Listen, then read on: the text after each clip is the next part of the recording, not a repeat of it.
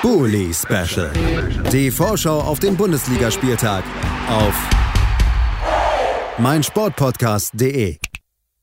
Herzlich willkommen zurück zum Bully Special auf MainSportPodcast.de. Fünf Spiele haben wir bereits besprochen. Eben gerade vor der Pause ging es um die Mainzer, die gegen Bochum ran müssen, und um, am letzten Wochenende musste Mainz gegen Leipzig ran, und über die wollen wir jetzt sprechen. An diesem Wochenende geht es für Leipzig nach Stuttgart. Das also das Spiel, über das wir jetzt sprechen, und das tun wir gemeinsam mit Ronny Mumm vom Bullenfunk. Hallo Ronny. Hallo zusammen. Damit äh, sind wir also hier vollzählig in unserer Besprechung des Spiels, was wir ja jetzt auch direkt angehen wollen. Stuttgart Gastgeber, Gast ist Leipzig, und Leipzig konnte am letzten Spieltag, nachdem man ja mit einer großen Enttäuschung in die Winterpause gegangen ist, ein relativ deutliches Ergebnis gegen lange Zeit nur zehn Mainzer liefern. einundsiebzig Minuten, um es rund zu machen, war Mainz in Unterzahl. Am Ende gab es ein vier zu eins. Wie hast du das Spiel wahrgenommen? Ja, äh, durchwachsen. Also die ersten äh, Minuten bis zu ähm, naja, diesen, diesen Ballverlust in der Hintermannschaft und äh, dann diesen Elfmeter und rote Karte war Mainz eigentlich ganz gut im Spiel. Die haben da ordentlich Druck aufgebaut, ähm, haben auch die, die Leipziger nicht wirklich aus dem, aus dem Strafraum rausgelassen. Also das hat die Mainzer richtig gut gemacht. Also sehr, sehr gutes Positionsspiel, so wie man von Mainz gewöhnt ist, mit hohem Pressing und viel Druck. Da hat äh, unsere Mannschaft so ein bisschen zu tun in den Anfangsminuten. Ist dann besser reingekommen, so um die fünfzehnte bis zwanzigste Minute, ein paar Balleroberungen gehabt, relativ weit vorne, und eine davon führte dann halt auch zu diesem äh, naja, äh, Doppelfehler, würde ich mal sagen. Also erst äh, verliert er da den Ball, dann hält er noch den Arm raus und klärt da auf der Linie, rot und Elfmeter, der war dann drin, und dann ist das Spiel gekippt, dann lief das in die richtige Richtung. Was positiv war auf alle Fälle auch noch, dass man Chancen genutzt hat und deutlich gewonnen hat am Ende, auch wenn es zwischendurch nochmal etwas knapper wurde oder kurz mal knapp war, weil Mainz da den, den, den Treffer erzielt hat. Aber ja, war wichtig, hatten wir besprochen letzte Woche, wichtig, dass es ein guter Start und erfolgreicher Start in, in das neue Jahr war, weil man hat eine ziemlich heftige Aufgabe vor der Brust, und da wäre da schon die Messen gesungen, äh, vor allem weil auch alle drumherum äh, gut gepunktet haben und alles sehr, sehr eng ist. Da war das sehr, sehr wichtig. Du sprichst es an. Die Ausgangslage für Leipzig ist klar. Im Moment ist man Neunter, aber das ausgegebene Ziel ist die Aufholjagd.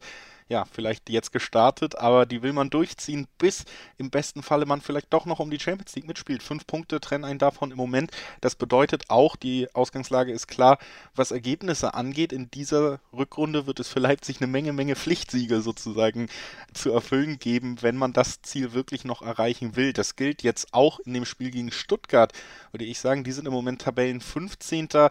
Seit drei Spielen gab es keinen Sieg mehr. Am letzten Wochenende ein null zu null gegen Fürth, was auch eher ernüchternd war. Wie blickst du auf den kommenden Gegner? Und äh, erstmal generell natürlich auch die Frage, gehst du bei der Aussage mit den vielen, vielen Pflichtsiegen in dieser Saison jetzt noch mit? Ja, klar.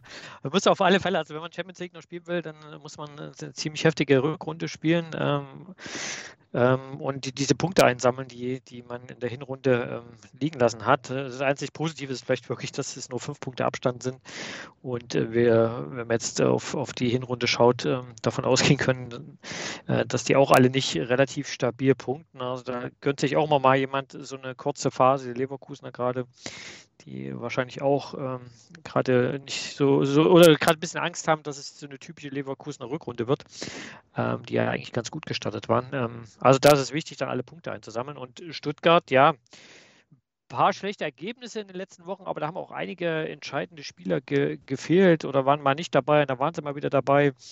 Weiß man auch nicht so genau, welche Elf dann am Ende auf dem Platz stehen wird, jetzt am Wochenende bei, bei den Stuttgartern, auch viele Verletzte und, und so weiter gehabt. Ähm, auch nicht immer die, die ja, vermeintlich erste Elf, beste Elf dabei gehabt. Deswegen mit Vorsicht zu genießen. Äh, so, die Stuttgarter haben in der letzten Saison vor allem auch gezeigt, was sie können, äh, wenn sie alle an Bord haben. Und äh, der Trainer hat auch gezeigt, dass er da die Mannschaft gut einstellen kann.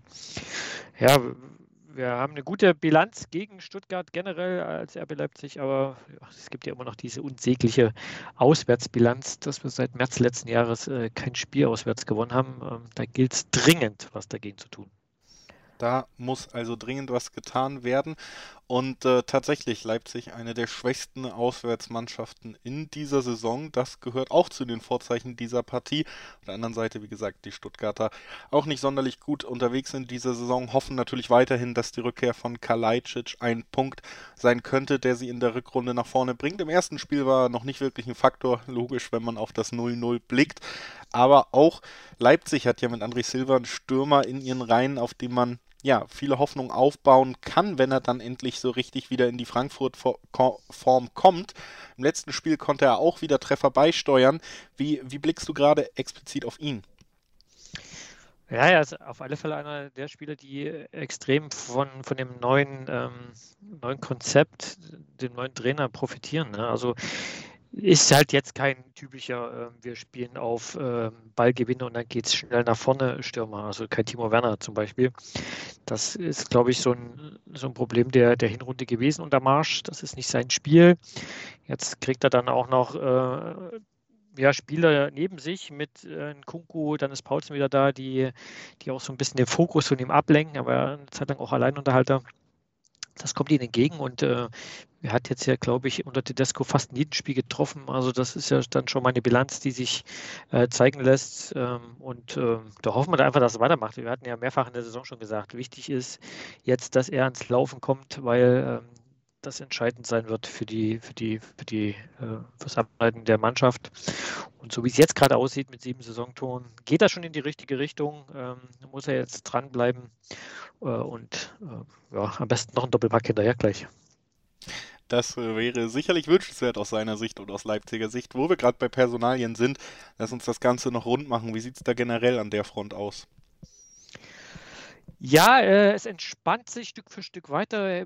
Benny Henrichs kommt zurück, äh, Bonar, ein Nachwuchsspieler, kommt zurück, die waren in Quarantäne, Mokele wird leider noch fehlen, der ist nach wie vor positiv. Ähm, äh, Dani Olmo, nach, glaube ich, einem halben Jahr ist das erste Mal eine, eine, ein Kandidat für, die, für den Kader zumindest. Ähm, den hatten wir fast gar nicht mehr auf dem Schirm, der hatte fast jetzt ein halbes Jahr gefehlt, nach äh, E M und äh, Olympia, was er da alles gespielt hat, äh, war jetzt dann raus, äh, verletzungsbedingt.